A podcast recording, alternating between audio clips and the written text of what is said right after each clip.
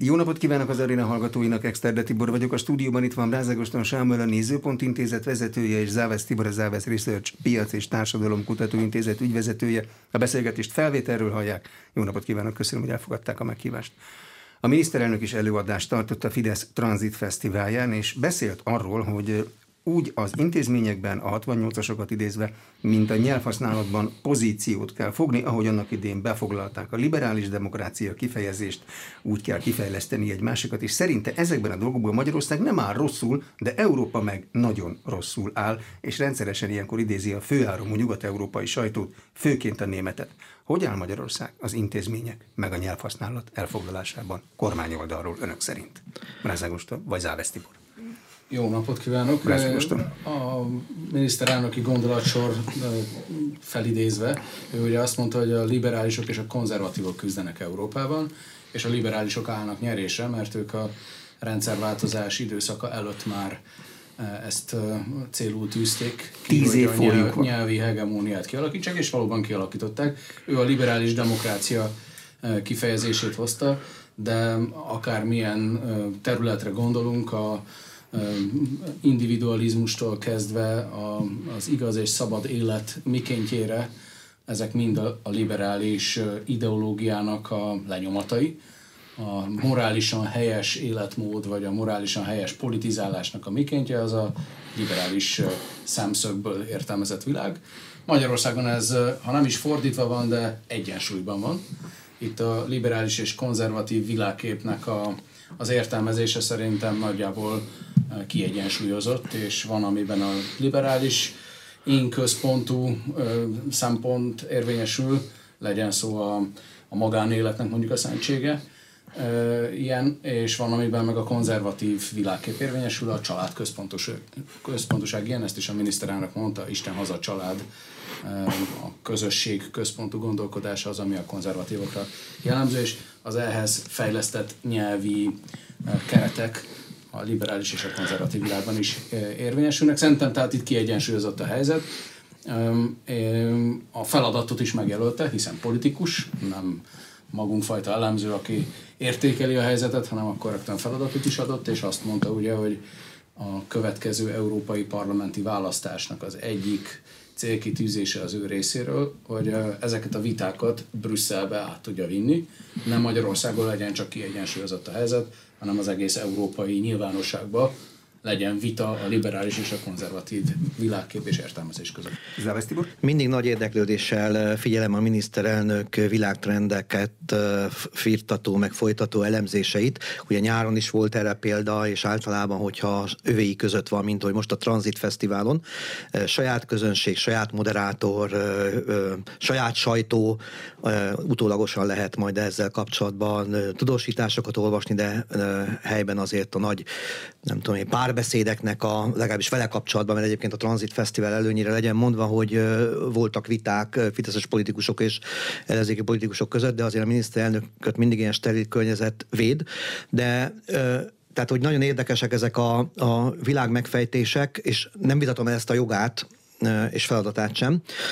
Jobban örülnék, ha ő gyak, ezeken a rendezvényeken is gyakrabban foglalkozna, a, mint, mint a kormányzás vezetője aktuális problémákkal, és akkor sorolhatnám vég nélkül, de talán majd a későbbiekben el lehet mondani, mi, mi az a, a kormányzás hát hiány szenved, de a, ez a fajta ilyen megközelítésmód, amit elmondott a tranziton, ez most más volt, mint amit mondjuk korábban olvashattunk, vagy hallhattunk tőle. Nagyon sokat beszélt régen a, a kelet és a nyugat különböző irányára, hogy nekünk hol a helyünk egy ilyen kontextusban, hogy mi a világpolitika változásának az iránya, hogy hanyatlik a nyugat, most ezeket vitathatjuk, és hogy, hogy érdemes a kelet felé, a felívelő kelet felé menni, vagy törleszkedni, vagy oda sorolódni, vagy pozíciót váltani, de amit Ágoston mondott, most valóban itt a itt a liberálisok és a konzervatívoknak a eltérő európai és világ pozíciójáról volt szó, csak én itt arra szeretném felhívni a figyelmet, minden igaz, amit elmondtál, hogy, volt, hogy volt, volt egy csúsztatás, a több is, de az a csúsztatás szerintem nagyon fontos, és fel kell a figyelmet a hallgatóknak erre, hogy a liberálisok, a baloldaliak és a kommunisták között, eh, ahogy ő beszélt erről, nagyon sokszor egy mondatba belerakva azt, azt vizionálta, vagy azt tette le az asztalra, mintha ez valami közös platform lenne, és akkor ezzel szemben van egy jobboldali és vagy konzervatív álláspont, vagy nyelvi kultúra, vagy kulturális hegemónia. Ugye Gramsci-ra hivatkozott, aki egy hát baloldali hát író ember volt, aki, aki ugye a kulturális hegemóniára elég, elég sokat írt, és ezt fejtette föl, hogy hol van ebben hiányossága még a jobb oldalnak, de azért azért arról nincsen szó, hogy a liberálisok, a baloldaliak és a kommunistáknak azonos lenne a, a bármilyen platformja, a, a világról alkotott képe, ezek nagyon különböző csoportok. Tehát ő ezt nagyon egybecsúsztatta.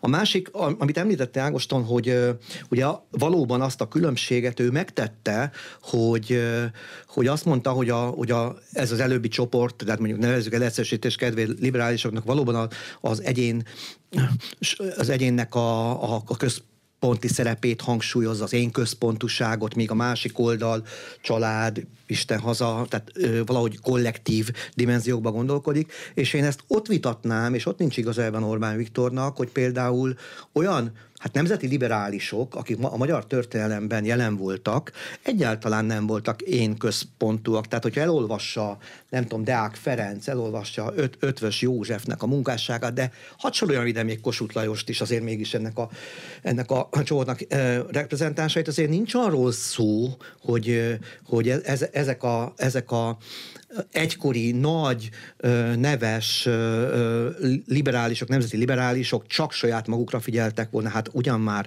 És én nem gondolom azt egyáltalán, és, és nem is degradálnám, nem gondolom, hogy úgy van, hogy ne, ne gondolkodnának közösségekbe a, a baloldali emberek, hogy ne, ne lenne nekik fontos a család. Tehát én ezt, ezt egyszerűen egy ilyen mesterséges választóvonalnak érzem, ami azért szomorú számomra, mert a miniszterelnök azt is mondta, hogy ezen a, a, a tranziton, hogy a politi- azt is mondta, hogy a hatalom lényege, de utána egy másik mondat, hogy a politika lényege a közös cselekvés. Na most, ha a politika lényege a közös cselekvés, akkor én azt gondolom, most egyszer nem is elemzőként, hogy magyar állampolgárként, azt szeretném kérni mindenkitől, aki a politikában részt vesz, elsőként a miniszterelnök, hogy a közös cselekvést értelmezze már úgy, hogy abban a politikai térfél különböző szereplői egy közös ügy érdekében, az ország sorsának előrejutás érdekében próbáljanak valahogy közösen egy nemzeti minimumot hozni. Na most az, hogyha ő mindig választóvonalakat húz, és mindig, mindig a különbségekre mutat rá, amik, még egyszer mondom, nem feltétlenül igazak és helyesek, szerintem az nem vezeti előre ezt az országot, az hátráltatja, az a megosztást növeli. És ez szerintem ezt nem tehetjük most meg a 21. században, amikor pont a pozícióinkért küzdünk mi magyarok, vagy mi Magyarország. Brázágoston. Tibor nagyon sok mindent mondott, megpróbálok rá sorba reagálni. Elsőként elhangzott egy olyan állítás, ami akkor ezt hallottam, az volt a gyanúm, hogy átkapcsolt az ATV-re a miniszterelnöki beszélgetés megtekintése közben, és kimaradt neki ez a részlet, hogy éppen, hogy a miniszterelnök fölhívta a figyelmet, hogy a 19. századi nemzeti liberalizmust ezt kiveszi a liberalizmus kritikájából, Deák Ferencet és társait nem sorolja ide, hiszen ők valóban nemzeti liberálisok voltak, azaz egy közösségben gondolkodó liberálisok, abban a kontextusban a liberalista vagy liberális álláspont egészen mást jelentett. Másrészt beszéltél arról is, hogy a nemzeti minimum milyen fontos. Ehhez ugye az kell, hogy vitatkozzanak a, a felek, ebbe talán egyetértünk.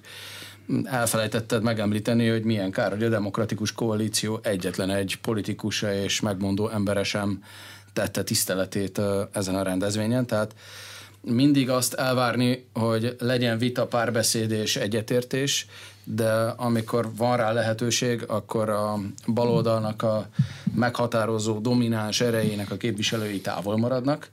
Ez minimum visszás és belső ellentmondásra val. Harmadrészt mondtál egy ilyet, hogy a baloldaliak is családpártiak. Ez biztosan van ebben igazság, de a miniszterelnök nem a baloldali politikusok családbarátságát kérdőjelezte meg, hanem a baloldali ideológiáról beszélt, aminek a középpontjában az ember képe más. És ez szerintem, hogyha ilyen filozófikus szinten vizsgáljuk, itt egy egyetemista közeg előtt beszélt a miniszterelnök, feltételezhette, hogy nem egyszerű félmondatos üzenetekkel kell megnyerni a közönséget, hanem láthatóan értelmiségi diskurzust folytatott. Ebben az antropológia, az emberkép egy kulcsfogalom lehet, és a baloldalnak és a liberálisoknak az emberképe ténylegesen elválik a konzervatívoktól. Tehát ha, ha még alaposabban megnézed ezt a beszédet, akkor a legtöbb kritikát szerintem nem állja meg a, nem, nem állja meg a helyét, és a műfaja nem is ez volt ennek a, a, a beszédnek. Kihagyott lehetőség volt a DK részéről, vagy stratégia, hogy nem vett ebben részt. Magyaráztatják azzal is, hogy nem akartak legitimálni egy tisztán fideszes rendezvényt. Biztos ezzel magyarázták, de ezzel. Szerint, szerintem, ha a demokratikus koalíció szervezett volna egy hasonló fórumot, és meghívott volna a fideszes beszélgető partnereket, örömmel elmentek volna. Hát reméljük erre le, lesz, lesz lehetőség. Én azt gondolom, hogy az a politikát, politikusoktól való elvárás, hogy próbáljanak meg amilyen tér csak nyílik párbeszéd vitára, azokon foglalják el a megfelelő pozíciókat. Ennek ugye eklatáns példája a parlament, ahol azért ez megtörténik, mert mégiscsak az a egyik lényeges hát, tartalmi eleme a parlamenti létnek, hogy az ember kifejti az álláspontját, a frakciója álláspontját, és megpróbálja ezeket vagy ütköztetni, a kormány elképzeléseit kritizálni, vagy jobbítani, letenni alternatívákat az asztalra. Én azt gondolom, hogy a parlamenten kívül is vannak lehetőségek. Én, én, én abszolút a párbeszéd híve vagyok, tehát én magam is, ha hívnak, akkor bármilyen olyan vitára is elmegyek, ahol nem feltétlenül velem egy gondolkodásúak vesznek részt, tehát én is azt gondolom, hogy azért az a jó az ellenzéki politikusok részéről, ha ezeket, ezekkel lehetőségekkel élnek.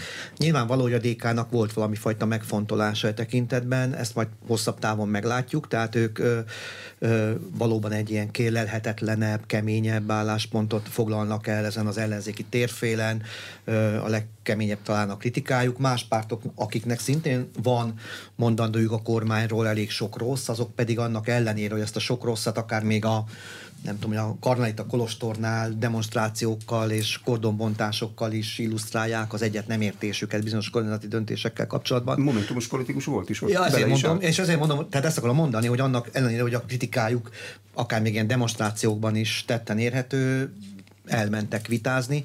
Szerintem a, az ilyen párbeszéd azért is jó, mert hogy lehet értelmezni azt, hogy, hogy mi az a, az a kontextus, mi az a világkép, mi az a nyelvezet, amivel megpróbálják megszólítani a politikai alternatívák a választópolgárokat. Akkor lenne persze nagyon, még egyszer elmondom, hogy az elején mondtam, akkor lett volna ez nagyon tisztességes, hogyha mondjuk a, a média, le, a, média a, a független médiának a jelenléte legalább annyira adekvát lett volna, mint a, a kormányhoz közelebb állóké, vagy azt kell mondjam, hogy, hogy azt a, az a fajta nyitottság, ami sok rendezvényt jellemez, ahol bárki bármilyen, nem, nem kell feltétlenül be, belépőket szerezni, ez mindenkinek meg lehet volna ez a lehetőség, mert akkor van meg az a politikai nem tudom én, platform, amin, amin lehet működtetni egy demokráciát, ahol a különböző nézetek képviselni tudják magukat. Egyébként a miniszterelnök azt mondta, hogy hát mindkét oldal sokszínű, és ez a médiával is így van. Mindkét oldalon a média sokszínű, akkor tessék erre egy ilyen rendezvényre ezt a nagyon sokszínű médiát odaengedni, és akkor valószínűleg több párt vett volna el, és ezt ne becsüljük le, és ne tekintsük úgy, hogy jó, hát utólag voltak tudósítások, meg volt. Szerintem meg kell teremteni, főleg mert ritka ez az alkalom, ahol a, miniszterelnököt, a miniszterelnököt közvetlenül meg lehet szólítani. Van parlament, az helyes, van nemzetközi sajtótájékozat egyéb egyszer-kétszer, vannak ö, pénteki alákérdezős interjúk, és vannak monológok. Tehát akkor legyen már egy olyan lehetőség, ahol tényleg fideszes politikusokkal is lehet vitázni, és a miniszterelnökkel is. Na, ez egy ilyen lehetőség volt, ahol a fideszes politikusokkal lehetett vitázni, amivel nem élt számos baloldali szereplő azt pedig szerintem messzire vezet és műfaj részlet, de nem biztos, hogy szerencsés egy ilyen fesztiválon, ahol zárt körben elég sok ember megfordul, hogyha villám interjúkat készítő a politikai kampányok részeként, újságíróként tevékenykedő, vagy újságíró mezben tevékenykedő politikai kampány csapatok készítenek kellemetlen felvételeket. Én ezt valahol megértem, ezt én a média szerkezete egy téves fejlődésének tartom, semmi köze a demokratikus nyilvánossághoz, az, hogy kellemetlen fotókat készítenek, és a utcasarkon váratlan kérdésekre hirtelen nem tud frappánsat válaszolni egy, egy megkérdezet, és azon akkor lehet heherészni. Szerintem értető, hogy egy fesztiváltól ez idegen, amúgy meg nem sajtótájékoztatót tartott a miniszterelnök, Előadást. hanem egy előadást, ahol se a jobboldali, se a baloldali sajtómunkatársai nem kérdezhettek, hanem Bohár Dániel tehetett föl kérdéseket, és azon kérdésekre kihasználta a miniszterelnök, hogy hosszú, kimerítő, néha a kérdéstől is független válaszokat adjon, tehát szerintem itt a, a műfajt érdemes tisztázni. Még egy dologra hadd utaljak viszont vissza. Itt nehezményeztet, hogy a liberálisok és a kommunisták egy platformra kerültek Meg a, miniszter, oldal, tehát ez a három, így egy miniszterelnök részéről. Tényleg arra tudlak bátorítani, hogy hallgass meg még egyszer ezt a beszélgetést, mert nagyon részletesen elmagyarázta, hogy honnan veszi a bátorságot, hogy ezt megtegye. Egy történelmi fejlődést írt le, amiben a lényeges gondolat az az volt, hogy kezdetben a liberálisok és a konzervatívok összefogtak a fasiszták és a kommunisták ellen. És itt valami eltört a rendszerváltozás idejében, amikor a liberálisok legelőször megérezték, hogy a konzervatívok újra versenytársaik lesznek, és lényegében azt fejtette ki a miniszterelnök, és ezt a szellemtörténeti és politikatörténeti folyamatot én átfogadnám a helyetbe objektív leírásnak, miközben természetesen egy politikusi beszédről beszélünk, hogy a liberálisok a baloldallal szövetséget kötöttek. És a baloldal, tudod te is nagyon jól Magyarországon, sokszor posztkommunistákból állt. A, az, hogy a kommunista posztokból posztkommunisták lettek, mint a rendszerváltozás egyik jelensége, ezt pedig könnyen elfogadható szociológiai ténynek Magyarországon és, és Közép-Európában mindenhol. Tehát így ebben a leírásban érthető, hogy ez a látszólag különféle szellemi irányzatok, hogy kerültek egy politikai platformra. Csak annyit tennék hozzá, hogy azért a, a, a nagy leíratokban akkor egy lábjegyzeként tegyük azt is oda, hogy a posztkommunisták egy része végül is hont találta a jobboldali pártoknál jelesül Magyarországon a Fidesznél, tehát azért ö, lehetne ilyen névsort alkotni. Nemzeti baloldal lesz, igaz? És, és, és ez egy legalább olyan fontos megállapítás. És e, ha erre lapoztam miniszternek, akkor erre, ugyanerre a jelenségre lapozhat egy másik eszmefuttatást. Pont, pont erről beszélt, hogy a, az emberkép az igazi megkülönböztető jelleg, és azok, akik nemzeti baloldal, ezt ő nem mondta, de belegondolhatjuk a, a gondolatsorba, a nemzeti baloldal értelemszerűen a nemzetben gondolkodó politikai táborhoz e, csatlakozott, a, elmondta, hogy a jobb oldalnak is vannak egyébként árnyalatai, a racionalista konzervatívok és a Isten és teremtett világból levezetve gondolkodó kereszténydemokraták. És a baloldali tábor pedig azért olyan sokszínű és liberálisoktól posztkommunistákig mindenki benne van, mert az ő emberképük pedig egy másik emberkép. Jó, azt továbbra is tagadom, hogy, hogy nem lenne fontos az a, ennek a most általad is részben azért egy, egy, egynek tekintett csoportnál a, a közösségeknek a, a, a léte és azoknak a társadalom alakító szerepüknek az elfogadása. Bocsánat, még, egy dolgot akartam mondani, ez a bevezető kérdésben volt, hogy maga ez a, tehát ez a különbségtétel, amit a miniszternek megtett, amiről most eddig beszéltünk, ez is szerintem egy fontos dolog, és azért nem tartom szerencsésnek, mert pont nem a nemzeti minimum irányába megy, de az sem, az sem szerencsés, hogyha, hogyha Magyarországot ő nagyon másként értelmezi, mint, mint az európai jobb oldalt, vagy az európai konzervatívot, konzervatívokat. Több, talán elmúlt időben többször hangot adott annak a csalódásának, ami a 2019-es EP választáson érte a jobb oldalt. Utána elmondta azt, talán ez éppen igen, a tranziton volt, hogy, hogy hát ilyen erővel poénnak jó volt.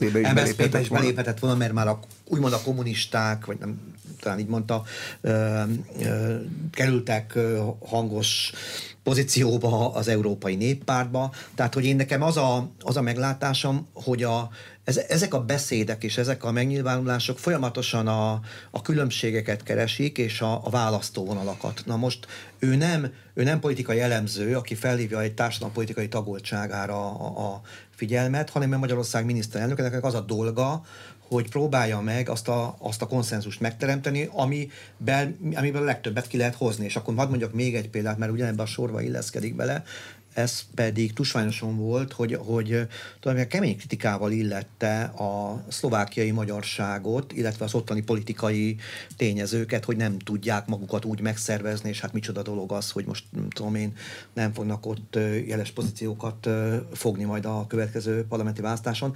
Tehát én, én, én, én a, ebben az egész ilyen vízióalkotásos, vagy leíró jellegű, de egy picit a jövőben mutató miniszterelnöki megnyilatkozásokban több olyat látok, ahol ő a különbségeket keresi, mint ahol az azonosságokat. És én nem, nem van, hogy minden nap, minden, minden beszédben minden nap harcolni kell, és, ezekre, és ezeket kell a központba állítani. Te biztos jobb szereted volna, ha az MSZP-be lép be Orbán Viktor, de viccet félretéve.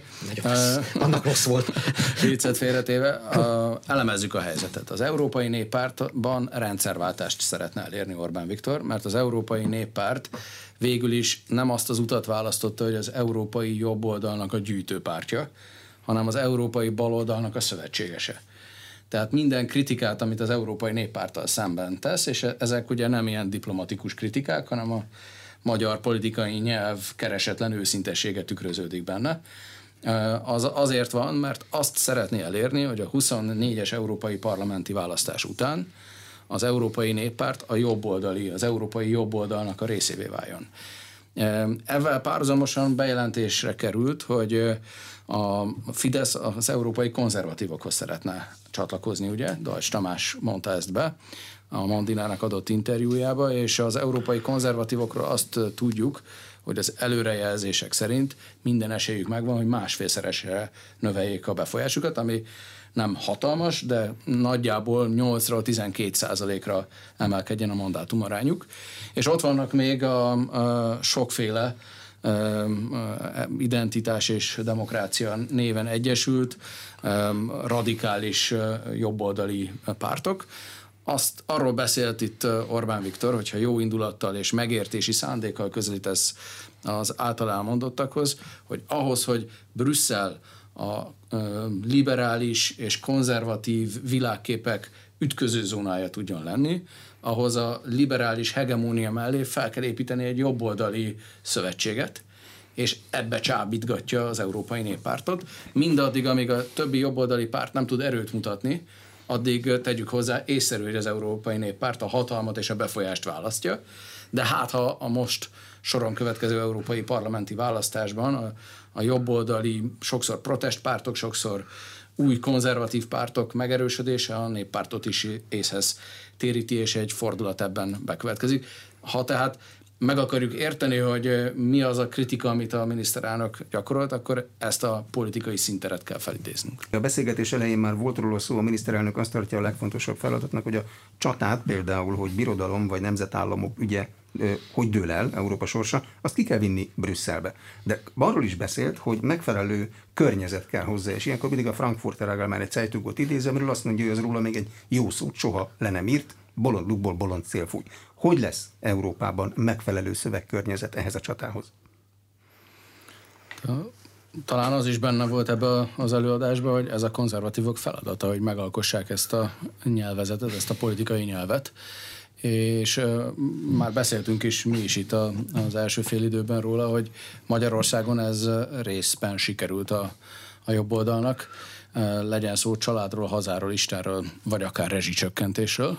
Ezek azok a hosszan sorolható politikai fogalmak. Szankciós infláció. Szankciós infláció, amelyek, amelyek a saját politikai nyelve a Fidesznek, de ilyen politikai nyelve nincs a jobb oldalnak Európában. Az a nyelv, amit a jobb oldal Európában beszél, az a bal oldal nyelve és ahhoz próbál alkalmazkodni, és itt a baloldal, bármennyire is fáj a Tibornak, ekvivalense és szinonimája a liberálisnak, és bizony a kommunistának. De két héttel még a tranzit előtt jött a hír, hogy a nagy soros alapítvány úgy döntött, hogy kivonul Európából, mert az Európai Unió az általa képviselt értékekre elegendő hangsúlyt fektet. Ez a tény, ez segíti ennek a nyelvi környezetnek a kialakulását? Hát nagyon fontos a nyelvi környezet valóban, mert a kommunikáció, tehát hogyha megfelelő szavakat megfelelő kontextusban alkalmaznak a politikusok, és ez erre van egy fogadókészség a társadalom részéről, és ez nem ilyen egyik napról a másikra kidolgozom egy íróasztalnál, és elkezdem használni, tehát ez sokkal több annál ezer ágaboga van, tehát szerintem itt, itt egyáltalán az a, az a kulturális hegemónia, az a térfoglalás, ami, ami egyébként Magyarországon a jobb oldal részéről zajlik, és akkor megteremti ehhez azt a nyelvezetet, amit, amit viszont itthon a baloldal kényszerül követni. Tehát egy picit szerintem más a helyzet Európában, azt aláírom, hogy amit említett Ágoston, valóban az van, de itt pedig azt látom, hogy e, egyre inkább a Fidesz által használt terminológia, nyelvi kontextus az, ami a társadalom széles rétegeit eléri.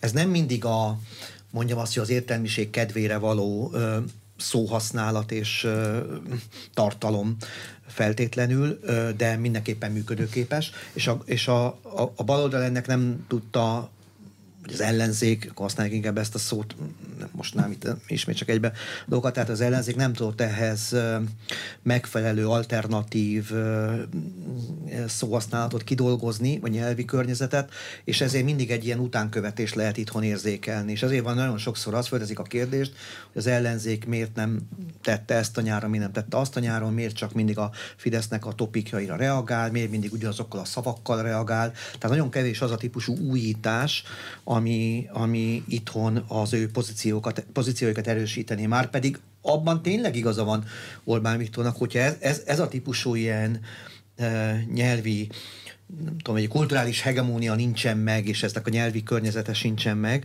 akkor egy politika nem tud kellőképpen sikeres lenni. Nagyon sok dolog kell hozzá, de ez is nélkülözhetetlen. Tehát pont az itthoni példa mutatja, hogyha ebben nem veszi föl a lépést a, a, az ellenzék, akkor le fog maradni, mert mindig egy ilyen utánkövetést ö, ö, kell végrehajtani, ami hát ö, nagyon nehezen fog menni. És akkor még, még az is hozzá tartozik, hogyha ez nagyon sokszínű, tehát nem, nem, nem mutatja az, az egységet, tehát nem egy irányba kanalizálódik, és ezért amit mondasz, hogy tényleg nagyon mások itthon, ha a pártokat lebony, ha a pártokon végig szaladnánk, és azt mondják, hogy azt mondják, hogy ez liberális párt, ez baloldali párt, kommunista most nincsen éppen, de hogy ezeknek különböző ányalatai vannak, ezek mind-mind másfajta nyelvi szóhasználattal építkeznek. Most mondok egy példát, ami, ami szankciós infláció elhangzott, de erre van egy másik kifejezés, ugye, amit a DK használ leggyakrabban, hogy Orbáni infláció, ami ugyanilyen érthető, és ugyanígy át tud menni az emberek gondolkodásába. Csak de nem például, saját talán, de például, Péter mondta először, okay, csak, és csak kevés szám, számmal ismételték. És, és, a többi, és a többi politikai párt ezt nem, nem vette be a szótárába. Akkor más pártok más találnak ki, de az egész nem egy irányba kanalizálódik. Tehát mindenképpen az erő az akkor tud megnyilvánulni, és akkor lesz belőle politikai hatalom, már pedig mi lenne más a szénmita hatalom megszerzése egy politikus számára, hogyha, hogyha valami, valamilyen koncentrációja van a kulturális hegemónia megteremtésének és ezzel együtt nyelvi környezet kialakításának is. Mivel mulatták az időt meglátásuk szerint az ellenzéki pártok? A Fidesznek volt tusványos, volt tranzit, neked kormányozni menet közben is kell. Az ellenzék mivel mulatta az idejét? Előtte még művelt kollégám kihagyta a kérdésre adandó választ, tehát a Soros György szervezeteinek a jövőképéről szerintem pár szót érdemes beszélni. Tegyük hozzá, hogy pontosan nem lehet tudni, hogy mi lesz, hiszen magának ellentmondó nyilatkozatokat tettek különféle vezető eh, emberek, de valami változás mégiscsak várható. Én most azt tartom a, a legfontos, legvalószínűbb forgatókönyvnek, hogy a Soros Alapítvány nem ad pénzt, mert abban reménykedik, hogy az Európai Unió részéről lesz eh, elegendő forrás, vagy éppen az amerikai kormányzat részéről. De ott lesz Erre, egy választás. Így van. Ugye ezt is mondta a Soros szervezetek új vezetője, Soros György fia, hogy az amerikai belpolitikára szeretne koncentrálni, már 21-ben 400 millió dollárt adtak a demokrata pártnak, tehát a, az a koncentráció ez egészen hatalmas volumenű pénzmozgásokat jelent, hiszen tudja, hogy az amerikai választás eredményétől függ az amerikai kormányzattal a szövetségben működő soros alapítványnak is a, a jövőbeli stratégiája, és ezért az lehet a mostani elképzelés, hogy a soros alapítvány pénzeinek kivonása helyére közpénz kerüljön, európai és amerikai közpénz kerüljön, és ennek a formátumait, alapjait, eljárásrendjeit már az elmúlt években kidolgozták. Tehát aki arra számít, hogy ez a bejelentés a soros alapítvány esetleges megszűnését, visszavonulását, eltűnését jelenteni, az tévedni fog. Szerintem változó formában, vagy változó financiális háttérrel, de ugyanúgy meg fognak maradni ezek a szervezetek, és az általuk végzett munka is része marad a amerikai és az európai politikának is. És ez kihatással van a magyar ellenzékre is, mert egyrészt Gyurcsány Ferenc, másrészt Soros Györgynek a világa az, ami stratégiailag szerintem befolyásolja a magyar baloldalnak a pártjait. Soros György szervezete ezt az átalakulást jelentette be, ezért ott egy elbizonytalanodást érzek. Gyurcsány Ferenc pedig a, a nyarat elég hosszú szabadsággal töltötte, és mivel ez a két befolyásoló erő lényegben kiiratkozott a nyilvánosságból és a stratégiai döntéshozatalban a nyáron, szerintem ezért sem történt igazából a magyar baloldalon semmi. A viszonyítási pontjaik, a befolyásoló erőik eltűntek, elbizonytalanodtak. Ugye Gyurcsány Ferenc múlt héten jelentette be, hogy a kellemes pihegésből most visszatér. Egyelőre csak számítani lehet rá, hogy majd valami őszindító beszédet mond, szokott mondani, amiben stratégiai feladatokat kijelöl, de egyelőre eh, nem lehet tudni, hogy mivel készül az őszre. Ugye volt egy konferencia talán a nyár elején, tavasz végén, ahol mag, közösen vettünk részt, és maguk az ellenzéki politikusok jöttek utánunk, akik hát eléggé lesújtó képet alkottak az ellenzék aktuális állapotáról. Tehát ők maguk mondták azt, hogy a, a választások óta eltelt egy év nem nevezhető sikertörténetnek, és tulajdonképpen én azt, azt látom, hogy a, a nyár sem ö, hozta meg a, a megújulásnak a, az attribútumait. Az nyilvánvaló, hogy abban a fázisban van a, vannak az ellenzéki pártok, hogy még mindig, azon már túl vannak, hogy önmagukat ráncba szedték, tehát megtörténtek ezek a személyváltozások, elnökcserék és így tovább. Tehát ez a része lezajlott a, az okkeresésnek, a kudarc okkeresésnek. A, abban a fázisban vannak most szerintem, hogy próbálják a saját erejüket valahogy bemérni, hogy a másikhoz képest, és próbálják megkeresni az együttműködésnek a különböző lehetőségeit. Olyan nagyon sok idejük nincs, ezt nagyon sokszor el, el lehet mondani elemzések során, hogy már itt a következő választás, és hogyha eddig nem teszik meg, az embernek van egy tapasztalata arról, hogy körülbelül mennyi idő kell ahhoz, hogy egy, egy kampány kifutása sikeres legyen. Tehát, hogyha kitűzhetünk ilyen dátumokat, hogy ezt nem teszi meg az ellenzék, nem jut közös nevezőre, nem tudom, az idei évben, akkor nem fog sikerülni neki a, a közös indulásnak, a, nem tudom, az együttműködésnek a, a, a létrejötte, mondjuk az európai parlamenti választáson csorbát szenvedhetnek az együttműködések a, a, az önkormányzati, ugye az időben megrendezett önkormányzati választásokon, tehát uh, itt egy ilyen nagyon uh, gyors uh, sprintet kellene az ellenzéki pártoknak végrehajtania ahhoz, hogy végül valahogy jövő évben sikeresebben érnek be, mint az előző választáson. Uh, nem láttam a nyáron olyan ö, kreatív ötletet, amire azt lehetne mondani, hogy akkor ez most egy pártot megindított volna. Mindenki próbálja a saját a saját trekjét továbbvinni, a zöld gondolatot, szerintem az valamennyire sikeres, a baloldali gondolatot, hogy kis emberek pártja ebben De az is most vannak. Melyik? A kis emberek pártja. A kis emberek pártja ugye csak az ember abból indul ki, ha amit Komját Imre szokott képviselni. Magyar Szocialista Párt. Magyar Szocialista hogy legyen közös lista. A, a, a, igen, és, egyébként meg e, ez a másik, ugye, ugye hogy ebben nem jutnak dőlőre az ellenzéki pártok, most ezt jól említettem, most, hogy akkor most mondom, hogy méregetik magukat a másikhoz képest, De és akkor választás vannak... nélküli időszakban mivel lehet méregetni egymást a másikhoz? Például erre alkalmasak a közvéleménykutatások. Ebben azt hiszem egyetérthetünk, hogy... És akkor van bármi mozdulás? Vagy nem rendeltek? Már rendelnek, még persze vannak kutatások, de a mozdulások, minimális mozdulások vannak. Tehát igazándiból olyan, olyan állítást tenni, hogy most a tavalyi parlamenti választások óta valamelyik párt hú, de elhúzott a többiektől, azt nem lehet tenni, a DK pozíciói mindig is erősek voltak, valahol ott elért talán egy olyan erősödés megfigyelhető, hogy elért oda a 20% környékére. Most azt a számot mondom, ami egy ilyen választási eredmény lehetséges, tehát ha valahol 20% környékén van, akkor el lehet gondolkodni azon, hogyha egyedül indul az európai parlamenti választáson, akkor az most négy mandátum, vagy esetleg több. Tehát a méregetést azt gondolom, hogy ez egy nagyon fontos dolog, mert a politikának ugye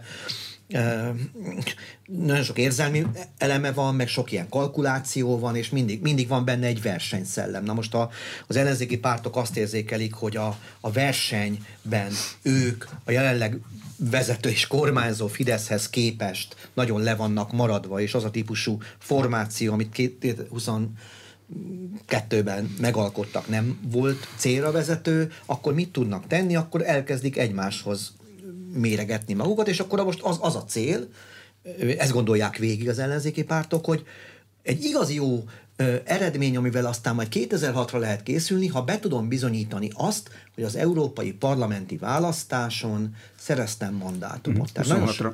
26-ra. Tehát most, most, most az egy nagyon fontos ö, ö, cél, és akkor a dilemma meg az, hogy akkor erre gyúrjanak, vagy ez, ezt tegyék a fókuszba kisebb pártok, vagy próbáljanak meg valamilyen közös ö, formációt létrehozni, amiben lehet, hogy nekik nem lesz végül egy európai parlamenti mandátumuk, és a pártjuk nem is fog külön elindulni, de mégis a továbbélésnek valami záloga, mint az ellenzéki közös továbbélésnek. Tehát itt nagyon sok, itt az igazi választóvonal jövő ö, június eleje, amikor eldől, hogy az ellenzéki palettán ennyi párt lesz, amennyi most van, vagy ennél kevesebb. De ezt mi fogja eldönteni, hogy ennyi lesz a választás eredménye? Hát igen, az, az, egy, az egy selejtező lesz egyértelműen. A, ami abból a szempontból érdekes, hogy ugye a baloldal részéről nagyon sok kritikát hallottunk a választási rendszerről, és ez a kritika úgy szokott folytatódni, hogy azért kell összefogniuk még Gyurcsány Ferenccel is, mert a választási rendszer ezt kívánja. Na, az európai parlamenti választás ez egy listás egy nemzeti listát igénylő választási rendszer, ahol csupán egy 5%-os küszöböt kell átlépni. Éppen ezért az a segélykiáltás, amit Komiát Imre, az MSP társelnöke mondott, hogy közös lista legyen, azt nem a választási rendszer kényszeríti ki, hanem az MSZP-nek a katasztrofális állapota. És ez már megelőlegezi azt, hogy jövő júniusig, hogyha nem köttetnek 5%-os küszöb átlépésére esélyt adó szövetségek, akkor vala, valamely pártok el fognak tűnni. Egész pontosan 26-ig a frakciók révén, az önálló frakciók révén be vannak betonozva, még valamennyi közpénz is jár a munkájukért, de a 24 júniusában, ha nem szereznek mandátumot az európai parlamenti választáson egyedül vagy szövetségbe, akkor az megpecsételi a 26-os indulási lehetőségüket és tárgyalási pozíciójukat. Éppen ezért én arra számítok, hogy ez egy első bekiabálás volt, de lesznek még szövetségkeresések, viszont egyáltalán nem biztos az, hogyha két, egy-két százalékos párt összefog, az automatikusan össze is adódik. Azt láttuk a korábbi európai parlamenti választáson, hogy nagyon erősen érvényesül az, hogy a választók a győzt, győzelemre álló, vagy nyerésben lévő, vagy erősebb pártokra adják a voksát, és voksukat, és kevésbé van egy ilyen 3-4 százalékos pártot is segítsünk be az Európai Parlamentbe, hogy szerezhessen egy mandátumot hatás. Persze minden választás önálló történet, de itt a 24-es választástól sokaknak van félnivalója. Én úgy is érzem, hogy Gyurcsány Ferenc ciklus stratégiája arról szól, hogy az európai parlamenti választás után hozza létre a saját baloldali gyűjtőpártját, és a romel takarítás részeként még egyszer majd hogy mondják ezt a baloldalon, segítő balt nyújt, és azoknak, akiknek a karrierje és politikai pozíciója eltűnt, vagy megsemmisült, azokat integrálni próbálja a 26-os indulás részeként a saját pártjába. Egyetértek a Tiborral, hogy a DK valahol 15-20 százalékos eredményre tarthat igényt, esélyt. 16 volt múltkor, és azóta nem gyengült a DK és ha utána egy baloldali gyűjtőpártot létre tud hozni, az akkor a 20% fölé is segíthet. De pártot akar Gyurcsány Ferenc integrálni, vagy csak személyeket? Erre látszott technikája, személyeket, személyeket. a DK-ból akar baloldali gyűjtőpártot létrehozni, nem a többiekkel akar összefogni. Ezért a szövetségkeresés az európai parlamenti választás előtt az nem Gyurcsány Ferencnek a stratégiája szerint való. Gyurcsány Ferenc hagyja elveszni a kicsiket, és utána fog majd a választásokat követően együttműködést keresni egy-egy személyekkel, hiszen ő úgy tud a középpont maradni, az integráló erő, a domináns pozíció, hogy a, a egy-egy embert egy-egy e, tized százalékot húz e, magához, és, és nem szervezetekkel köt paktumot. Az atlétikai VB sikere. Ez a Momentum pozícióját hogyan érinti ők? Annak idején egy nagyon erős és sikeres kampányjal akadályozták meg, hogy Magyarország pályázzon olimpiára. Szerintem ez levált róla, tehát az a, ez a Momentumnak a genezise valóban, vagy az origója, a, húha, az origó. Szóval a Momentumnak kezdetét jelenti a, a az a, az a bizonyos kampány, ami a kérdésben elhangzott, de szerintem ma már ez nem, ez már a múlt. A Momentum egy teljesen más típusú párt, nem hiszem, hogy a, a fejlődés történetében, annak az újabb szakaszában ennek lenne jelentősége. A, az atlétikai VB e, sikere az ilyen közös nemzeti siker. Nem véletlen az, hogy ellenzéki politikusok is végül is elmentek és fotózkodtak híres futókkal és sportvezetőkkel. Tehát én azt gondolom, hogy ezzel így ez, ez levált a, a Momentumról. Ráadásul az olimpia volt, most persze megint előjött ennek a tematikája, hogy Orbán Viktor is mondta, hogy már sok minden... Részekben megrendeztük. Részekben megrendeztük, de most már akkor egészben is meg kellene. Szerintem nincs, nincs ennek ilyen, ilyen aktuál politikai jelentősége, és főleg nem a Momentumra vonatkozóan, én ezt tagadnám. Uh, a, ma nyilvánosságra került egy közvéleménykutatás, a társadalomkutató szerint 80% az embereknek egyetértett az atlétikai VB megrendezésével, ami a, azon magaslatokba tartozik, eh, ami ritkán adódik a magyar társadalomban, tehát valóban aki erre politikai programot, stratégiát épített volna, hogy ő a nagy rendezvényeket ellenzi, az finoman szólva is kisebbségbe szorult. Látok is én itt egy gondolati fejlődést. Karácsony Gergely talán a Magyar Narancsnak adott interjújában már két metróért az olimpiai pályázat támogatását is felajánlotta. Üzlet.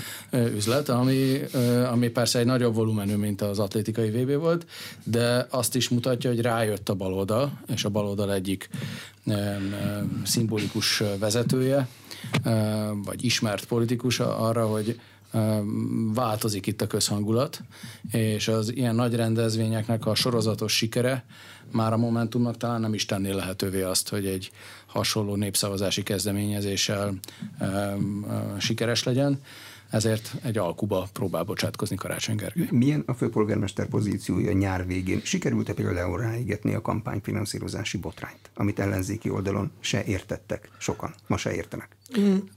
Szerintem, na, én mit fogok mondani? Szerintem nem.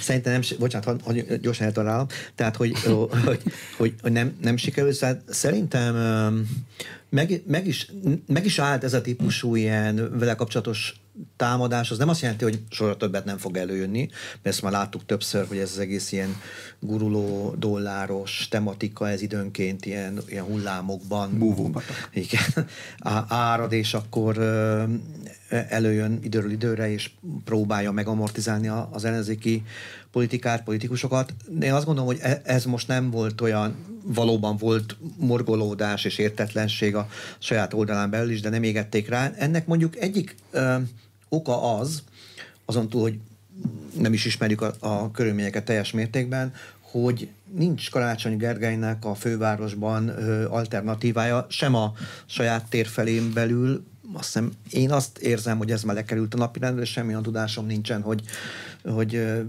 fölbukkannának a későbbiekben ellenjelöltek. Másfelől azt gondolom, hogy igazi alternatívája mostani tudásunk szerint, pedig nincs olyan messze a választás, három évre a Fidesz oldalon sincs. Tehát ilyen mérések különböző százalékokkal lehetne dobálózni, de azért a, a, a, valahogy a, a, a lényegük az, hogyha önkormányzati választás lesz, és főpolgármester, közvetlen főpolgármester választás, akkor mindegy ki a kihívója, valószínűleg Karácsony Gergely újrázni tud, és én azt látom még a felmérések alapján, hogy a, a és akkor a baloldali pártok ö, pozíciói, pozitív, pozitív helyzetértékelését is adjuk meg ebből a szempontból, hogy a fővárosban mindenképpen igaz az, hogy azok a jelöltek, akikről tudunk, akik jelenleg egyébként polgármesterek javarészt, valószínűleg meg fogják tudni ismételni a, mandátumok, vagy a polgármesteri posztjuk, kerületi polgármesteri posztjuknak a megszerzését. Ez nem akar egy ilyen tuti biztos jóslat lenni, de a mostani mérések azt jelzik, hogy a, az inkumbens, tehát regnáló e, polgármesterek e, a baloldalon fogják tudni hozni a mandátumot. De ez azt is jelenti, hogy nem is látnak olyan ellenzéki vagy párton kívüli jelöltet, akit mondjuk a DK elindíthat Karácsony Gergely ellen. A DK-nak ebben van gyakorlata. Kálmán Olgát is elindította még mint jelöltet ne, tudásom nincsen róla, és én nem is gondolom, hogy ennek politikai célszerűsége lenne. Szerintem ez nincs lejátszva még. Én azért emlegettem azt, hogy Gyurcsány Ferenc vélhetően szeptemberben tart majd egy stratégiai iránymutatást. Azt kell majd elemzőként alaposan kiértékelni. Szól mellett érv, hogy Gyurcsány Ferencnek legyen legalább átmenetileg egy saját jelöltje jobb tárgyalási pozíciók véget. Hogyha visszavonja, uh-huh. ha visszavonja, mert Gyurcsány Ferenc ebben talán egyetértünk, azt akarja elérni, hogy minél több polgármester jelöltje uh-huh. legyen, és a fővárosi közgyűlésbe a jelenlegi pártpolitikai dominanciája érvényesülni tudjon. De én azért nem venném annyira a félváról a, a politikai korrupciós botrányát Karácsony Gergelynek. Nem azért, mert a jobboldali sajtó kiemelten foglalkozik vele, hanem látványosan a baloldali sajtó is foglalkozik ezzel az ügyel és az úgy szokott lenni, hogyha csak a jobb oldal számára fontos egy ügy a bal oldal kapcsán, akkor a jobb oldali sajtóba írnak vitriolos cikkeket, és vice versa. De itt jól láthatóan Karácsony Gergely válaszai a baloldali gondolkodókat, megmondoló embereket és újságírókat sem nyugtatja meg. Tehát mindenki kételkedik azon, hogy néhány nap alatt mikroadománygyűjtéssel lehet makroadományokat gyűjteni, meg az anonimitás kapcsán is egymásnak ellentmondó félmondatok származnak a főpolgármestertől. Tehát én azért azt mondanám, hogy amíg valami talpra esettebb választ nem dolgoz ki Karácsony Gergely, akkor addig számíthat még kellemetlen kérdések sorozatára, és minél inkább van egy, vannak kellemetlen kérdések a napirenden, annál inkább romlik a tárgyalási pozíciója. Korábban is azt mondtam talán ebben a műsorban, és most is azt gondolom, hogy Gyurcsány Ferencnek nem érdeke ősszel megállapodni Karácsony Gergely elő, az utolsó pillanatig húzni fogja ezeket a tárgyalásokat, én erre számítok. Ha Karácsony Gergelynek a renoméja, a baloldalon belüli megítélése romlik egy ilyen kellemetlen ügy miatt, akkor az tovább befolyási lehetőséget biztosít Gyurcsány Ferenc számára, és jobb tárgyalási pozíciót. Csak a vicc kedvéért mondom, de az, hogy alternatíva nélkül valaki 50%-ot tud elérni, az, az annyira azért nem meggyőző, mert az alternatívák versenyében az egyáltalán nem biztos, hogy 50%-ot jelent. Láttuk az elmúlt másfél évtizedben, hogy a baloldalon egy pillanat alatt megjelenhet megváltó, megmondó ember, új személyiség, aki a frissessége okán átrendezi a, a politikai terepet. Tehát Szerintem ez a meccs még nincsen lejátszva, miközben avval egyetértek, hogy a mostani tudásunk szerint hm. azt tűnik a legvalószínűbb forgatókönyvnek, hogy Gyurcsány Ferenc és Karácsony Gergely megegyezik Karácsony Gergely indításában. Köszönöm szépen az elmúlt egy órában. Rázágoston Sámuel a Nézőpont Intézet vezetője és Závesz Tibor, az Závesz Research Piac és Társadalomkutató Intézet ügyvezetője volt az aréna vendége. A műsor elkészítésében Módos Márton főszerkesztő vett részt, a beszélgetést felvételről hallották. Köszönöm a figyelmet, Exterde Tibor vagyok.